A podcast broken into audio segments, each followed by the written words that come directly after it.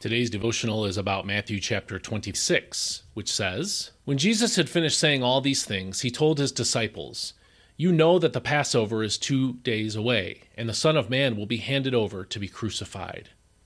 At that time the chief priests and elders of the people assembled in the courtyard of the high priest, whose name was Caiaphas, and they conspired to arrest Jesus covertly and kill him. 'But not during the feast,' they said, 'or there may be a riot among the people.' While Jesus was in Bethany, in the home of Simon the leper, a woman came to him with an alabaster jar of expensive perfume, which she poured on his head as he reclined at the table. When the disciples saw this, they were indignant and asked, 'Why this waste? This perfume could have been sold at a high price and the money given to the poor.' Aware of this, Jesus asked, 'Why are you bothering this woman?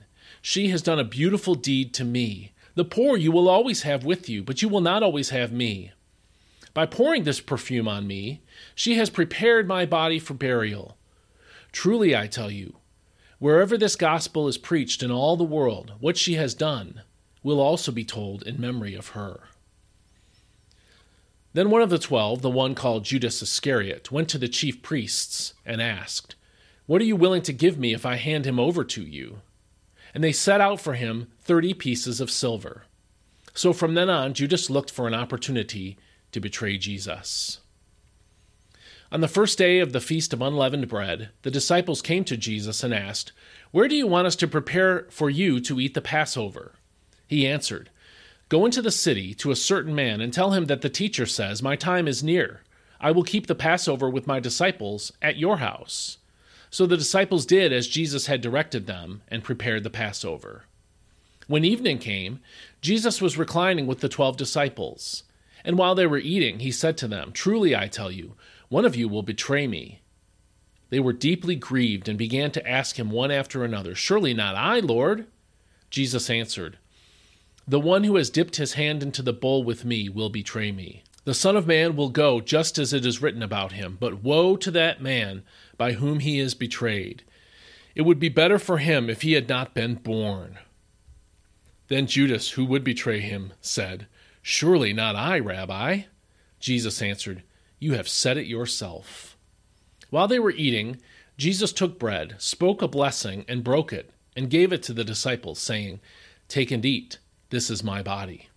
Then he took the cup, gave thanks, and gave it to them, saying, 'Drink from it, all of you. This is my blood of the covenant, which is poured out for many for the forgiveness of sins. I tell you, I will not drink of this fruit of the vine from now on until that day when I drink it anew with you in my Father's kingdom.' And when they had sung a hymn, they went out to the Mount of Olives. Then Jesus said to them, 'This very night you will all fall away on account of me, for it is written, "I will strike the shepherd, and the sheep of the flock will be scattered." But after I have risen, I will go ahead of you into Galilee." Peter said to him, "Even if all fall away on account of you, I never will." "Truly I tell you," Jesus declared, "this very night, before the rooster crows, you will deny me 3 times." Peter replied, "Even if I have to die with you, I will never deny you." And all the other disciples said the same thing. At that time, Jesus went with his disciples to a place called Gethsemane, and he told them, "Sit here while I go over there and pray." He took with him Peter and the 2 sons of Zebedee and began to be sorrowful and deeply distressed. Then he said to them, "My soul is consumed with sorrow to the point of death. Stay here and keep watch with me." Going a little farther, he fell face down and prayed, "My Father, if it is possible, let this cup pass from me. Yet not as I will, but as you will." Then Jesus returned to the disciples and found them sleeping. "Were you not able to keep watch with me for 1 hour?" He asked Peter, "Watch and pray so that you will not enter into temptation, for the spirit is willing, but the body is weak." A second time he went away and prayed, "My Father, if this cup cannot pass unless I drink it, may your will be done." And again Jesus returned and found them sleeping, for their eyes were heavy. So he left them and went away once more and prayed a third time, saying the same thing. Then he returned to the disciples and said, "Are you still sleeping and resting? Look, The hour is near, and the Son of Man is betrayed into the hands of sinners. Rise, let us go. See, my betrayer is approaching." While Jesus was still speaking, Judas, one of the 12, arrived, accompanied by a large crowd armed with swords and clubs, sent from the chief priests and the elders of the people. Now the betrayer had arranged a signal with them. "The one I kiss is the man. Arrest him." Going directly to Jesus, he said, "Greetings, Rabbi," and kissed him. "Friend," Jesus replied, "do what you came for." The men stepped forward, seized Jesus, and arrested him. At this, one of Jesus' companions drew his sword and struck the servant of the high priest, cutting off his ear. "Put your sword back in its place," Jesus said to him, "for all who draw the sword will die by the sword. Are you not aware that I can call on my Father, and he will at once put at my disposal more than 12 legions of angels? But how then would the scriptures be fulfilled that say that it must happen this way?" At that time Jesus said to the crowd, "Have you come out with swords and clubs to arrest me, as you would an outlaw? Every day I sat teaching in the temple courts, and you did not arrest me. But this has all happened so that the writings of the prophets would be fulfilled." Then all the disciples deserted him and fled. Those who had arrested Jesus led him away to the house of Caiaphas, the high priest, where the scribes and the elders had gathered. But Peter followed him at a distance, right up to the courtyard of the high priest, and he went in and sat down with the guards to see the outcome. Now the chief priests and the whole Sanhedrin were seeking false testimony against Jesus in order to put him to death, but they did not find any, though many false witnesses came forward. Finally, two came forward and declared, "This man said, 'I am able to destroy the temple of God and rebuild it in 3 days.'" So the high priest stood up and asked him, "Have you no answer?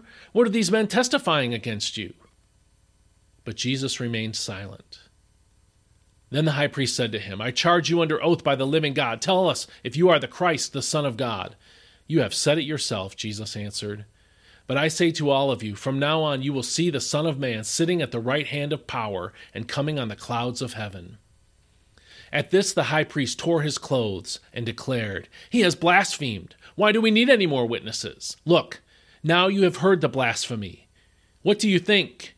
"He deserves to die," they answered. Then they spit in his face and struck him. Others slapped him and said, "Prophesy to us, Christ, who hit you?" Meanwhile, Peter was sitting out in the courtyard, and a servant girl came up to him. "You also were with Jesus the Galilean," she said, but he denied it before them all. "I do not know what you are talking about." When Peter had gone out to the gateway, another servant girl saw him and said to the people there, "This man was with Jesus of Nazareth." And again he denied it with an oath, "I do not know the man." After a while, those standing nearby came up to Peter. "Surely you are one of them," they said. "Your accent gives you away." At that he began to curse and swear to them, "I do not know the man." And immediately a rooster crowed. Then Peter remembered the word that Jesus had spoken, "Before the rooster crows, you will deny me 3 times. And he went outside and wept bitterly. And this is God's word. During this final week before Jesus' death, the Bible tells us that he had a predictable daily schedule. During the day, he taught in the temple, and people showed up to hear him. At night, he left the city of Jerusalem and climbed the nearby hill called the Mount of Olives, where he spent the night with his disciples. You can see Luke 21, verses 37 and 38 for these details. Here in Matthew chapter 26, Jesus was in Bethany, which is on the Mount of Olives. After teaching all day in the temple, he was enjoying a meal in the home of Simon the leper, according to verse 6. In verse 7, we were told that a woman came and anointed his head with some very expensive perfume. This made Jesus' disciples angry, and they complained that if she wanted to do something good with the perfume, she should have sold it and given the money to the poor, in verse 9. Jesus defended the woman's actions in verse 10, calling what she did a beautiful thing. Caring for the poor was and is important to Jesus, but so is loving him. Some acts of worship are extravagant, so seemingly wasteful, that they invite criticism. But when they come from a heart of love for God, out of a desire to serve and please God, They are beautiful, not wasteful. Solomon's temple was meticulously designed, built with the utmost skill, and lavishly furnished.